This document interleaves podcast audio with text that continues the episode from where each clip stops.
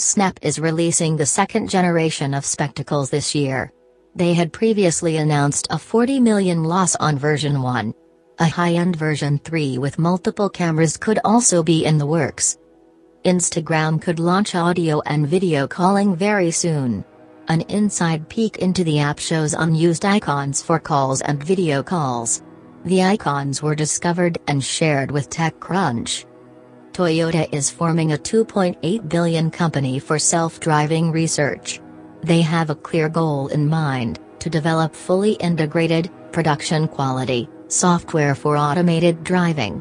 50 companies including Alphabet, Uber, Apple, GM, Ford are already testing self-driving cars in California.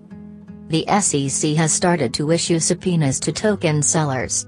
80 firms have received one including TechCrunch founder Michael Arrington's 100 million crypto fund. Arrington every fund I've talked to has received one end.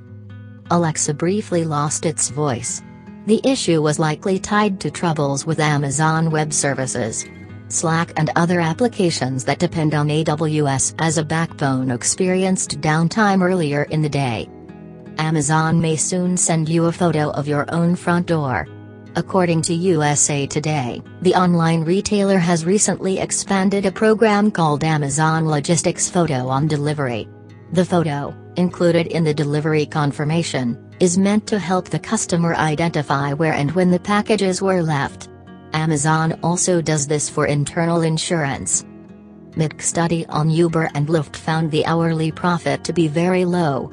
The median profit was $3.37 per hour, with 74% of drivers earning less than the minimum wage in the state where they operate. SoftBank has $98 billion invested in its Vision Fund. Some of the biggest investments are Uber for 8.2 billion, Nvidia for 5 billion, WeWork for 4.4 billion, Flipkart for 2.5 billion, DoorDash for $504 million, Slack for 250 million and many others including the dog walking service Wag for 300 million. Sprint is leasing the iPhone X for half its usual cost by cutting the price of the Sprint Flex 18-month lease from $41 to $20 per month. BuzzFeed has a new business model, it will be selling its own line of kitchen tools at Walmart. Tasty spatulas and other gadgets are coming to 4,000 stores. Thank you for tuning in, we'll be back tomorrow.